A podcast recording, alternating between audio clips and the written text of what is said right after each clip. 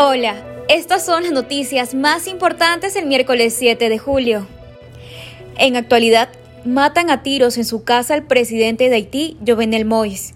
El magnicidio de hoy sigue una serie de asesinatos y un conflicto que ha causado también miles de desplazos desde junio.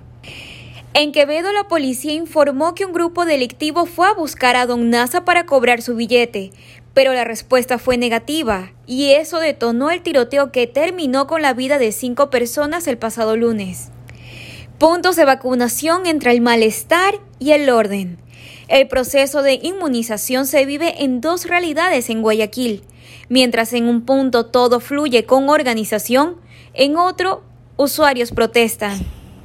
Pescadores de Santa Elena le piden al gobierno que autorice el porte de armas para protegerse de los piratas que les roban durante sus labores. En deportes, Richard Carapaz está a un paso del podio. El ciclista ecuatoriano ya es cuarto en la general del Tour de Francia. Conoce esta y más noticias en extra.c.